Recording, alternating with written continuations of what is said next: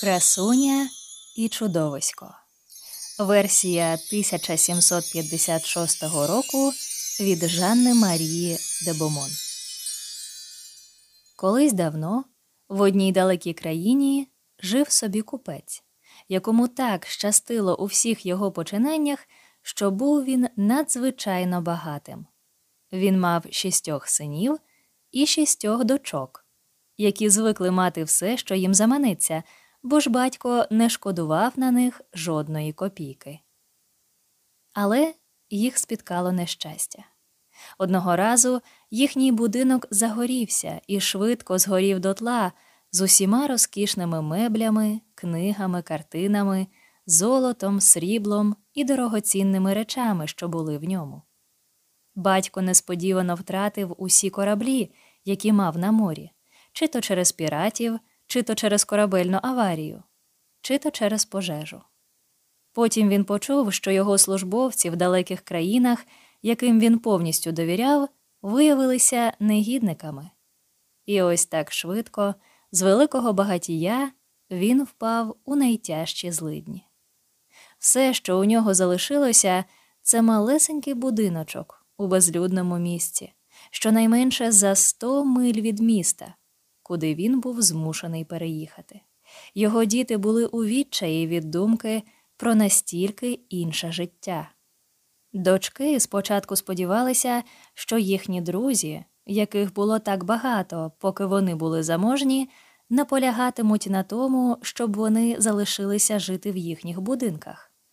Але незабаром виявилося, що вони лишилися самі. Їхні колишні подруги навіть приписували нещастя родини до попередньої екстравагантності і не виявляли жодного бажання пропонувати їм будь-яку допомогу. Тож родині нічого не залишалося, як виїхати до хатинки, яка стояла посеред темного лісу і здавалася найпохмурішим місцем на землі. Оскільки вони були надто бідні, щоб мати прислугу, дівчатам доводилося тяжко працювати, а сини обробляли поля, щоб заробити собі на хліб.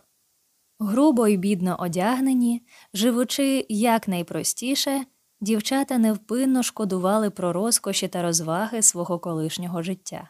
Лише наймолодша донька намагалася бути хороброю і веселою.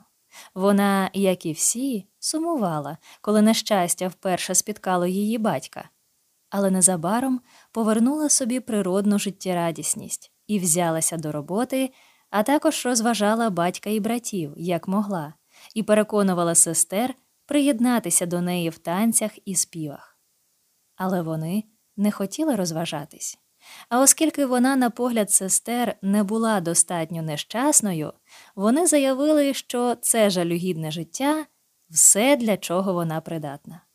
Однак Наймолодша сестра насправді була набагато вродливішою і розумнішою за них. Вона була настільки прекрасна, що ім'я її забулось, бо ж її завжди називали ніяк інакше, як красунею. Через два роки, коли вони всі почали звикати до свого нового життя, їхній батько отримав звістку, що один з його кораблів, який він вважав загубленим, успішно прийшов в порт із багатим вантажем. Всі сини і дочки враз подумали, що їхня бідність закінчилася, і хотіли їхати прямо до міста. Але їхній батько, який був більш розсудливий, попросив їх трохи почекати.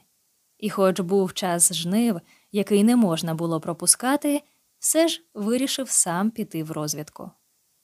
Лише наймолодша донька сумнівалась, що незабаром вони знову стануть такими ж багатими, як і раніше. Всі діти завалили батька замовленнями на коштовності і сукні, на які треба було б витратити цілий статок. І тільки красуня, відчуваючи, що від цього немає ніякої користі, не просила нічого. Батько, помітивши її мовчання, сказав А що ж мені привести тобі, красуне?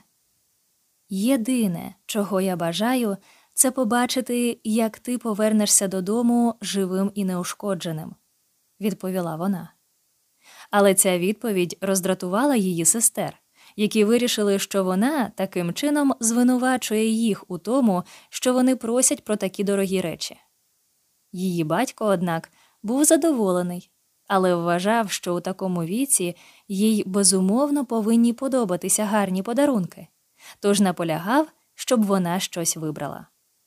Що ж, любий тату, сказала красуня, раз ти так наполягаєш, то я прошу тебе подарувати мені троянду. Я не бачила жодної, відколи ми приїхали сюди, а я їх так люблю. Купець якнайшвидше дістався до міста, але сталося так, що його колишні компаньйони, вважаючи його мертвим, розділили його вантаж між собою. Після шести місяців клопоту і витрат він виявився таким же бідним, як і на початку своєї подорожі. До того ж, він був змушений повертатися додому у найжахливішу погоду. Коли він опинився за кілька миль від свого будинку, то був знесилений від холоду і втоми. Хоча він знав, що дорога займе ще мінімум кілька годин, колишній купець вирішив йти далі через ліс. Але ніч наздогнала його, а через глибокий сніг і лютий мороз його кінь не зміг нести його далі. Жодного будинку не було видно поблизу. Єдиним притулком міг бути дуплистий стовбур великого дерева, і там купець просидів усю ніч, яка здалася йому найдовшою в його житті. Виття вовків не давало йому заснути, а коли нарешті настав день, сніг, що нападав, засипав усі стежки, і він не знав, куди повертати. Врешті-решт, чоловік розгледів якусь стежку але вона була така нерівна й слизька, що він не раз падав, послизнувшись. Нарешті вона вивела його на алею дерев, яка закінчувалася чудовим замком. Купцеві здалося дуже дивним, що на алеї апельсинових дерев, вкритих квітами й плодами, не випав сніг. Коли він дійшов до двору перед замком, то побачив перед собою агатові сходинки. Він піднявся ними і пройшов через кілька розкішно обставлених кімнат. Приємне тепле повітря оживило його, і він відчув, що страшенно зголоднів. Але, здавалося, в усьому цьому великому і розкішному палаці не було нікого.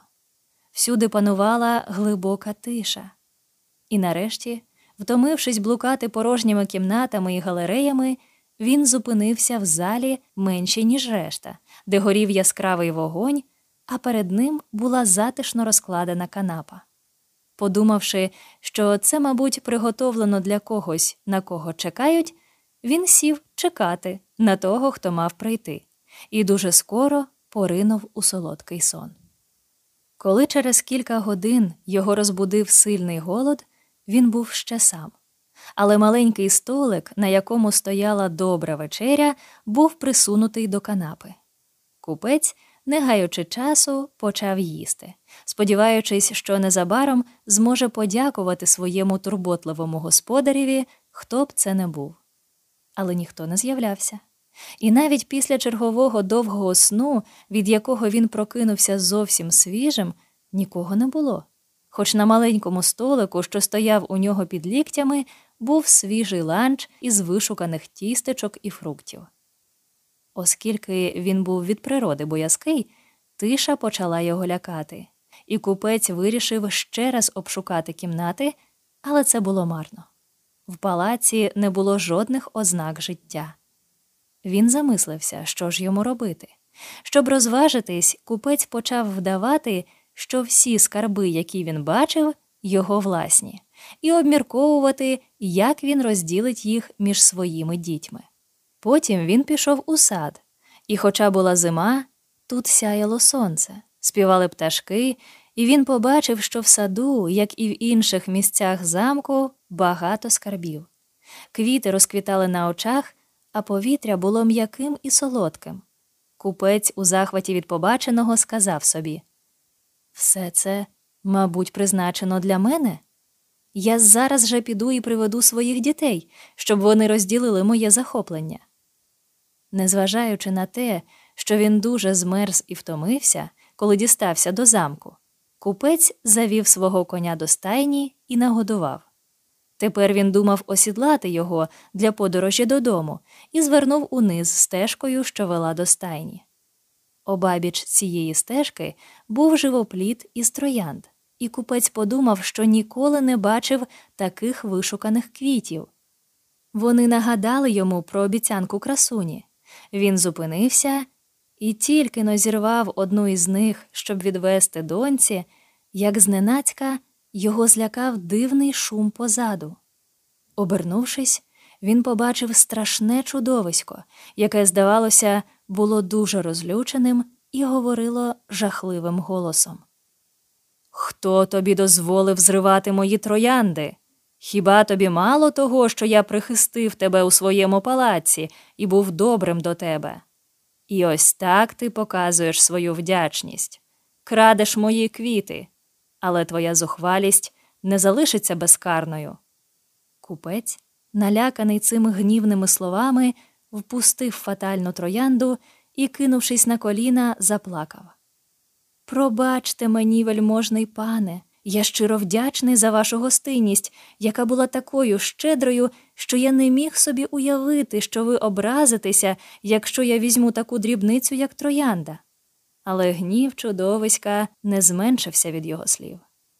Ти готовий виправдовуватись і лестити, вигукнуло воно. Але це не врятує тебе від смерті, на яку ти заслуговуєш.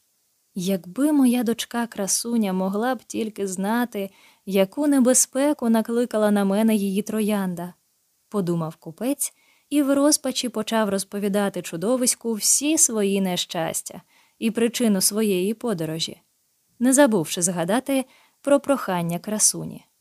Навряд чи б сам король зміг би придбати все те, про що просили інші мої дочки, сказав він. Але я подумав, що зможу принаймні віддати красуні її троянду. Я благаю вас пробачити мені. Ви ж бачите, я не хотів нічого поганого.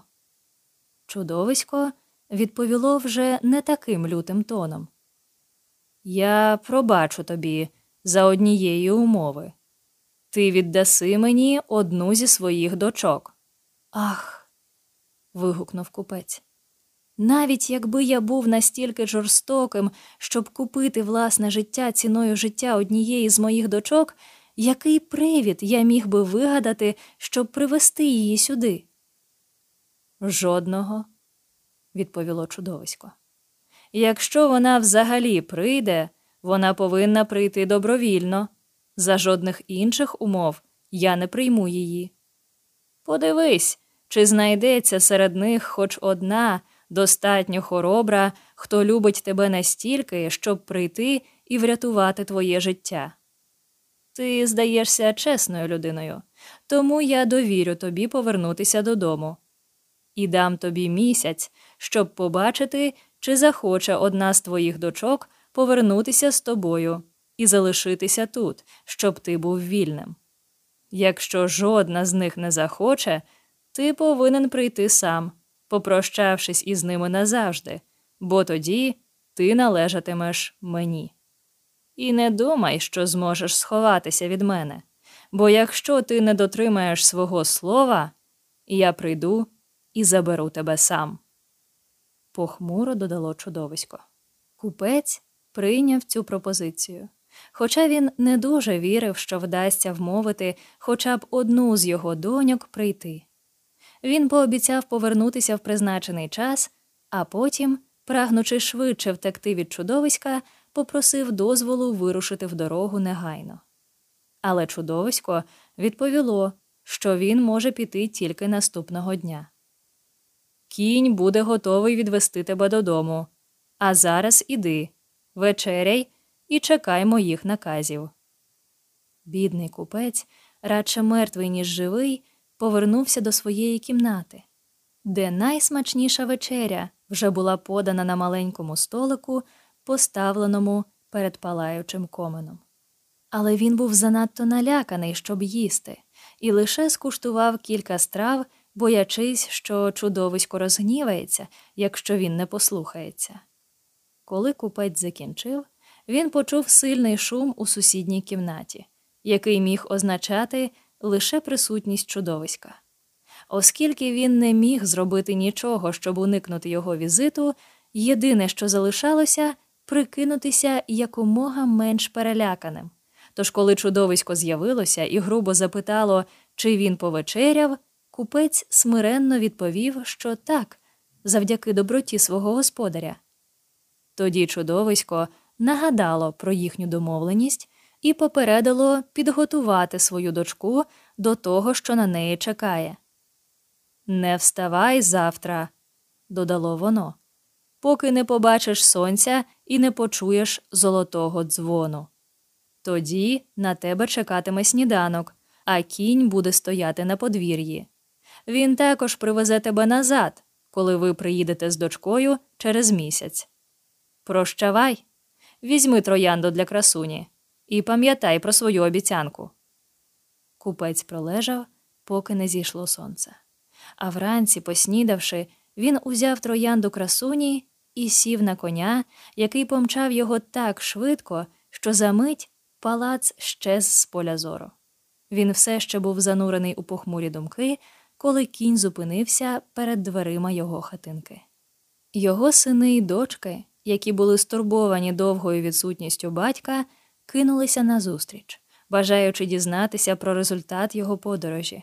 І, побачивши його верхи на чудовому коні і закутаного у багату мантію, вони припустили, що поїздка була вдалою. Купець спершу вирішив приховати від них правду, лише сумно промовив до красуні, коли дарував їй троянду. Ось те, що ти просила принести тобі. Ти ще не знаєш, чого вона коштувала. Але це так розпалило їхню цікавість, що він розповів дітям про свої пригоди від початку до кінця.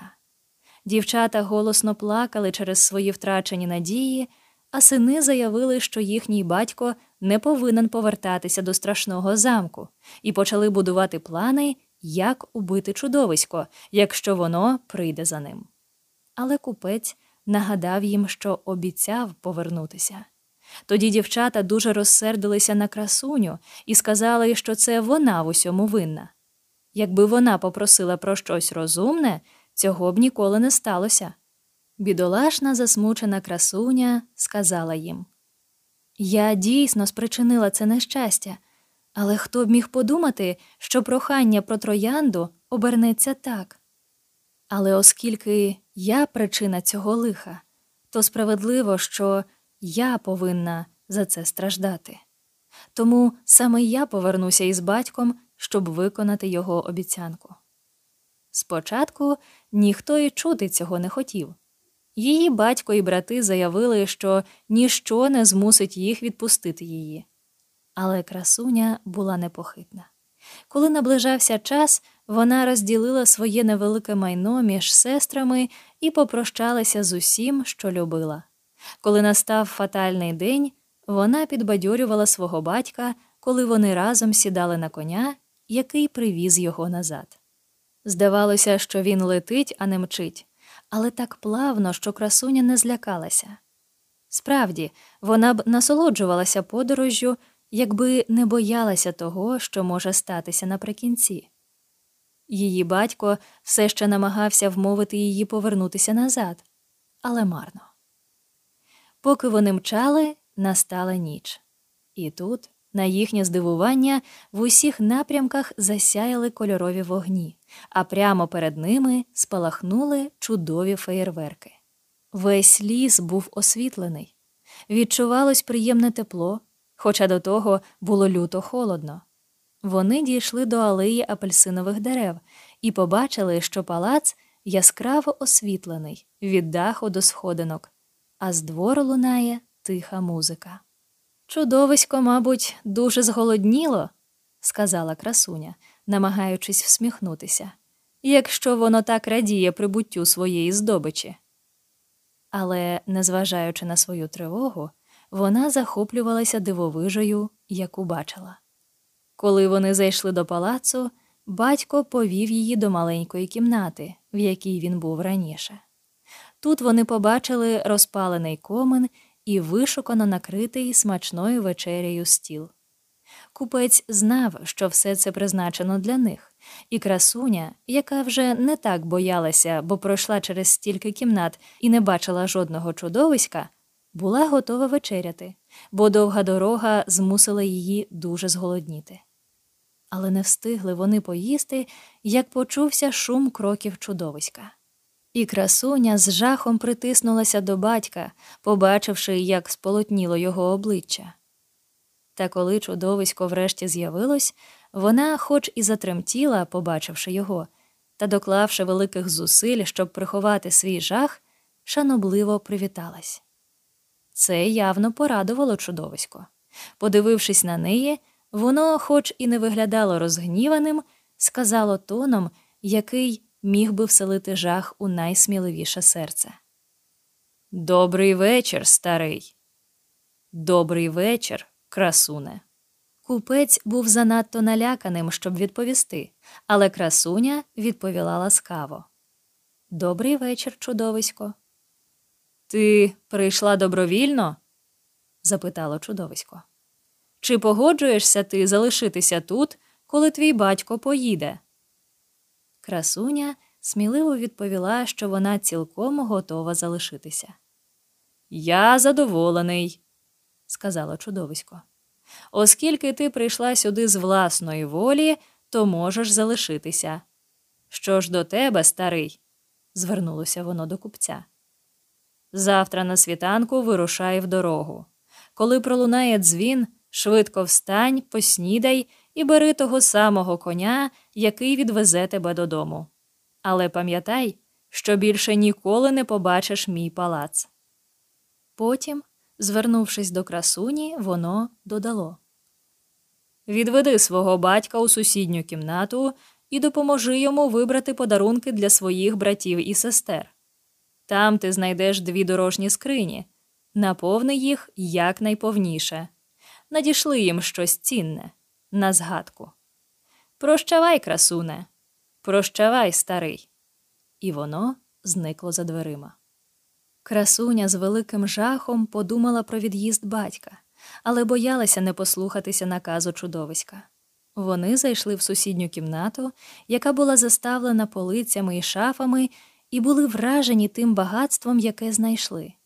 Там висіли розкішні сукні, гідні цариці з коштовними прикрасами, і коли красуня відчинила шафи, вона була засліплена розкішними коштовностями, що лежали купами на кожній полиці. Після того, як вона вибрала величезну кількість коштовностей, розділивши їх в думках між своїми сестрами, красуня відкрила останню скриню, яка була повна золотом. Я думаю, батьку, сказала вона, що оскільки золото буде більш корисним для вас, нам краще витягти інші речі і наповнити ним скрині. Так вони й зробили. Але чим більше вони вкладали, тим більше здавалося, що місця тільки додається, і, врешті-решт, вони поклали назад всі коштовності та сукні, які вийняли. А красуня навіть додала стільки коштовностей, скільки змогла понести за один раз. Але й тоді скрині були не надто повні, але вони були такі важкі, що слон не зміг би їх втримати. Чудовисько насміхається з нас. вигукнув купець. Він знав, що я не зможу забрати ці скрині. Почекаємо і побачимо, відповіла красуня. Я не вірю, що він хотів нас обдурити. Все, що ми можемо зробити, це зачинити їх і почекати до завтра. На ранок, на їхнє здивування, готовий сніданок вже чекав на столику. Купець з'їв його з добрим апетитом, бо щедрість чудовиська наштовхнула його на думку, що, можливо, воно дозволить повернутися незабаром і побачити красуню. Але вона була впевнена, що батько покидає її назавжди, і тому дуже засмутилася, коли вдруге різко задзвонив дзвіночок і сповістив їх про те, що настав час розлучатися. Вони спустилися у двір, де на них чекали двоє коней один з яких був навантажений двома скринями, а другий для того, щоб їхати верхи. Вони били копитами по землі в нетерпінні рушати в дорогу, і купець поспішно попрощався з красунею. Щойно він осідлав коня і помчав, то вмить зник з очей. Тоді красуня заплакала і повернулася до своєї кімнати. Але незабаром вона відчула, що дуже хоче спати, лягла і миттєво заснула. Їй наснилося, що вона біля струмка, обсадженого деревами, оплакує свою сумну долю, коли молодий принц, вродливіший за всіх, кого вона коли-небудь бачила, вийшов їй назустріч. Голосом, що проникав до самого серця, він сказав Ох, красуне, ти не така вже й нещасна, як думаєш. Тут ти будеш винагороджена за всі свої страждання. Будь-яке твоє бажання буде виконане, тільки спробуй знайти мене, адже я замаскований, схований у цьому замку. Якщо ти зробиш це, я буду щасливим. А ти знайдеш своє власне щастя. Будь такою ж щиросердною, як і красивою, і в тебе все вийде. Що я можу зробити, принце, щоб ощасливити тебе? запитала красуня. Просто будь вдячною, відповів він. І не довіряй надто своїм очам. А головне, не покидай мене доти, доки не врятуєш від жорстоких страждань. Після цього красуні наснилося, що вона опинилася в кімнаті зі статечною і вродливою пані, яка сказала їй Дорога красуне, постарайся не шкодувати про все, що ти залишила вдома. Тобі судилася краща доля, тільки не дозволяй собі обманутися зовнішністю. Красуні її сни здалися настільки цікавими, що вона не поспішала прокидатися. Аж ось годинник розбудив її, тихо назвавши її ім'я дванадцять разів. Тоді вона прокинулася і побачила туалетний столик, заставлений усім, що їй могло знадобитися. А коли закінчила туалет, побачила, що в сусідній кімнаті на неї чекає вечеря. Але вечеря не забирає багато часу, коли ти вечеряєш один. І дуже скоро вона затишно вмостилася в куточку дивана і почала думати про чарівного принца, якого бачила у своєму сні. Він сказав, що я можу зробити його щасливим, говорила красуня сама до себе. Виходить, що це жахливе чудовисько тримає його в полоні. Як же мені його звільнити? Цікаво, чому вони обидва казали мені не довіряти зовнішності? Але, зрештою, це був лише сон. Тож чому я маю перейматись? Краще знайти собі якесь заняття, щоб розважитись. І вона почала досліджувати численні кімнати палацу. Перша, до якої вона увійшла, була заставлена дзеркалами. Красуня побачила своє відображення з усіх боків і подумала, що ніколи не бачила такої прекрасної кімнати. Там вона помітила браслет, що висів на люстрі, і, знявши його, вона дуже здивувалася, побачивши на ньому маленький портрет її невідомого шанувальника, якого вона бачила у вісні. З великим захопленням вона надягла браслет на руку і пішла далі, в галерею картин, де незабаром знайшла портрет цього ж прекрасного принца, такого живого і так добре намальованого, що їй здавалося, ніби він доброзичливо посміхається до неї. Відірвавшись нарешті від портрета, вона зайшла до кімнати, де були всі музичні інструменти, які тільки існували під сонцем. І тут вона довго випробовувала їх і співала, поки не втомилася. Наступною кімнатою була бібліотека, де красуня знайшла все, що коли-небудь хотіла прочитати, а також і те, що вже прочитала. На той час вже сутеніло, і воскові свічки в діамантових і рубінових свічниках запалали в кожній кімнаті. Красуня побачила, що вечерю подали саме в той час, коли вона зголодніла. Однак вона нікого не помітила і не чула жодного звуку. Хоча батько попереджав її, що вона буде сама, дівчина почала нудьгувати. Раптом вона почула, що чудовисько наближається, і зі страхом подумала, чи не захоче воно зараз її з'їсти. Однак воно зовсім не виглядало лютим і лише сказало Доброго вечора, красуне.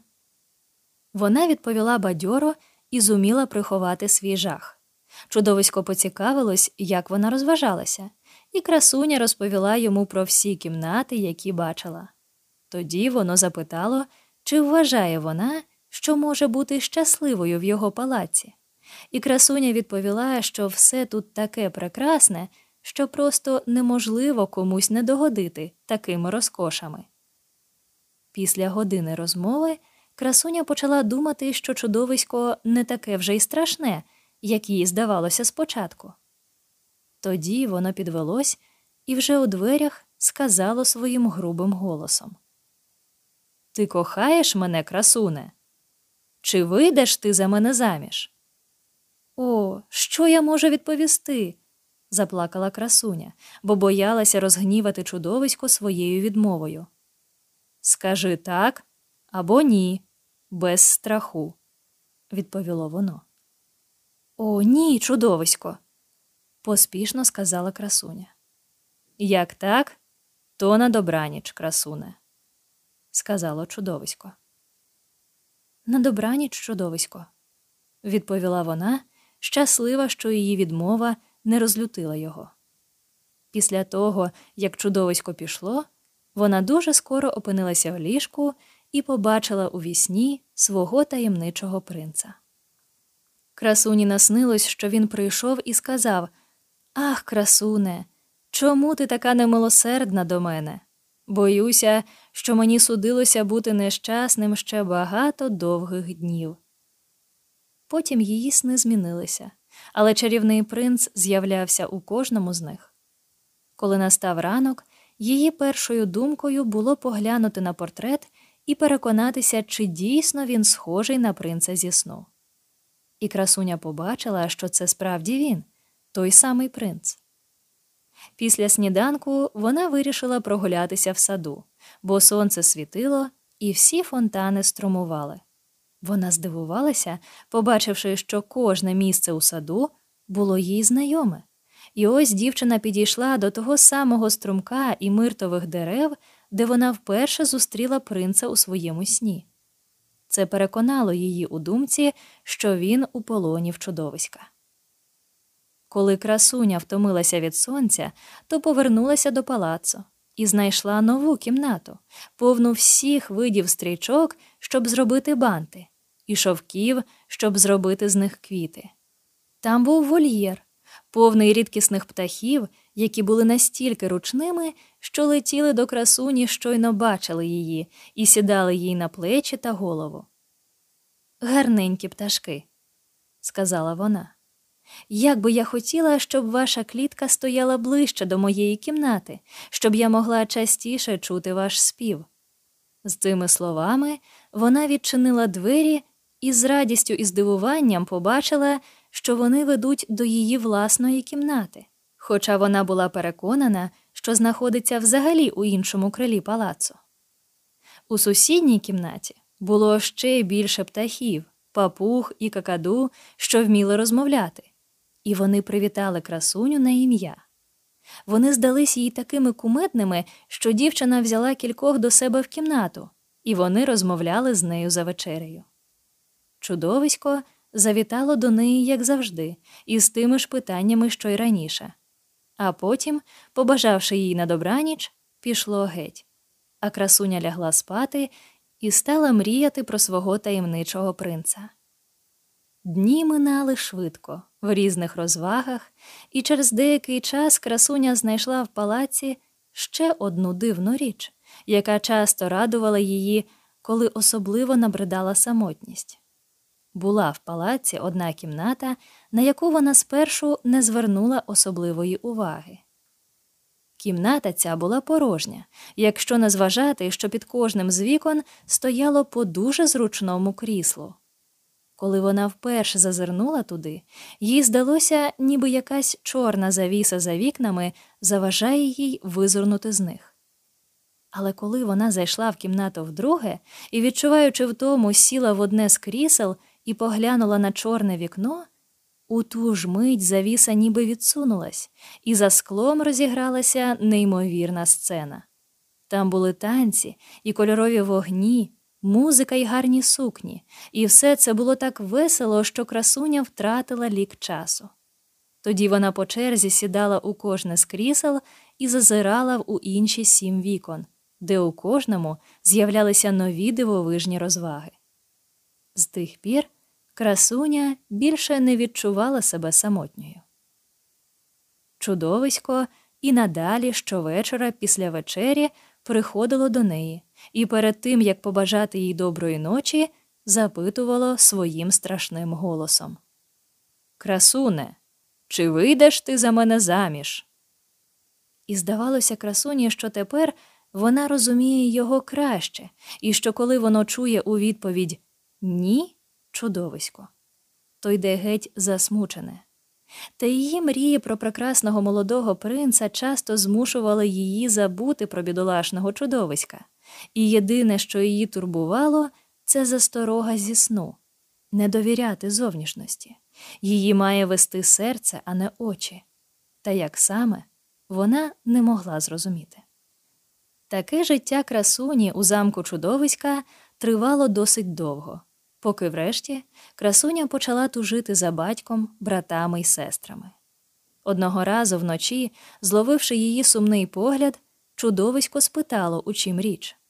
Красуня тепер зовсім перестала його боятися. Вона знала, що, незважаючи на свій грізний вигляд і грубий голос, воно було дуже лагідним. Тому вона відповіла чесно, що хоче ще раз побачити свій дім. Почувши це, чудовисько жалібно скрикнуло.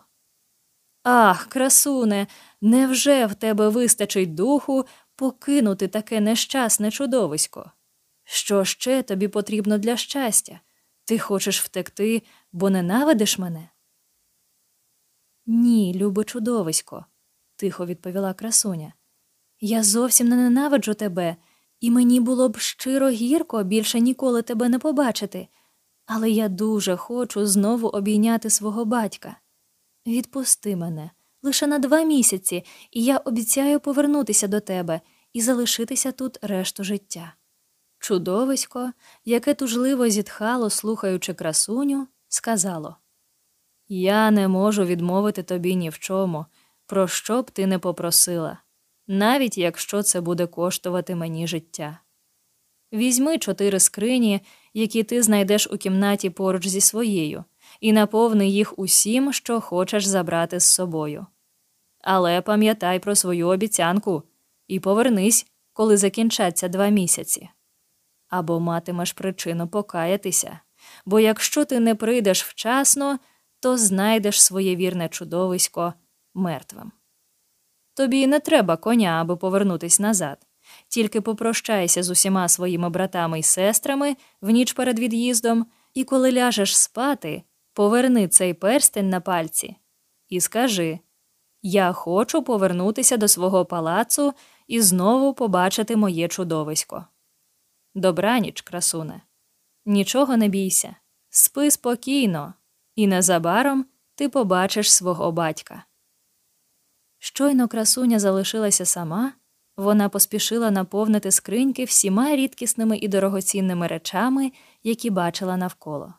І лише тоді, коли їй набридло складати речі в скрині, вони нарешті здалися їй повними. Тоді вона лягла спати, але ледве могла заснути від радості.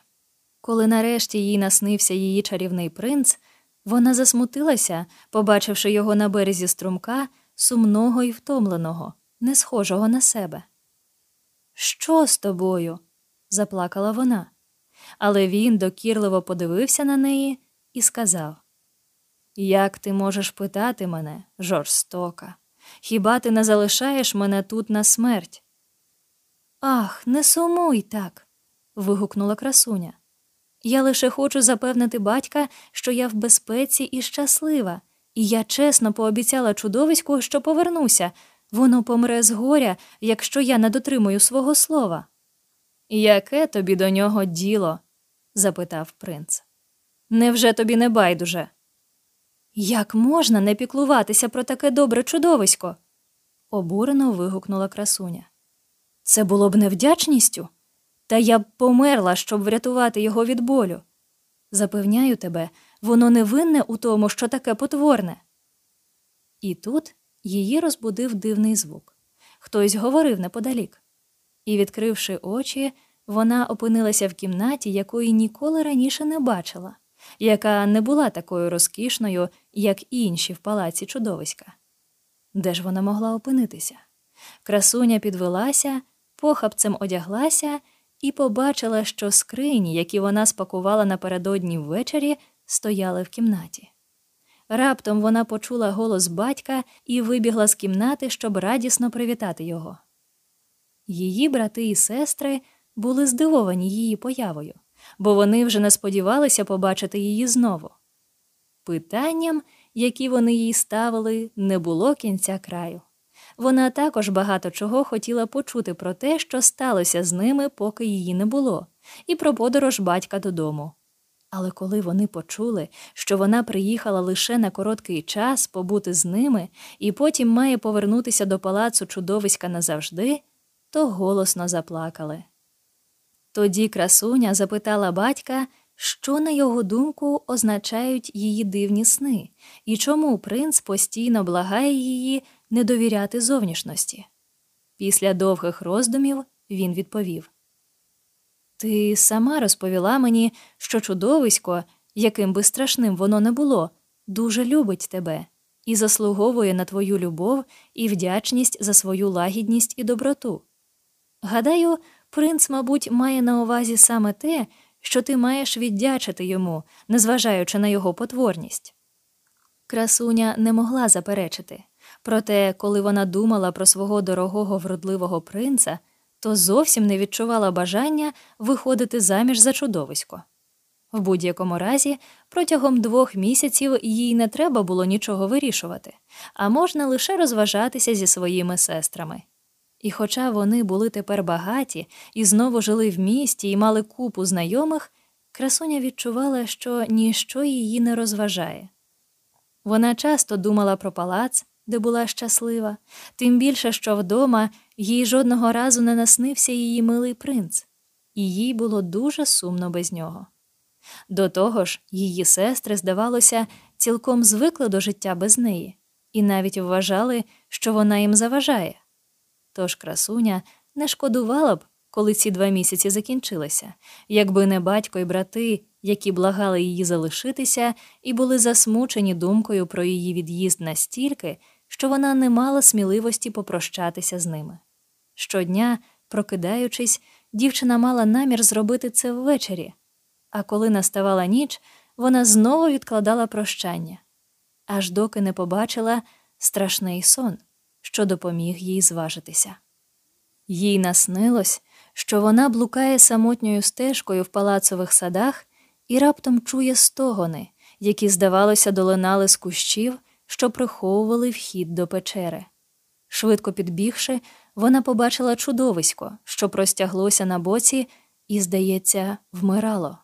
Воно ледь чутно докоряло їй за те, що вона стала причиною його нещастя, і в ту ж мить з'явилася статечна пані і серйозно промовила Ах, красуне, бачиш, що буває, коли люди не виконують своїх обіцянок.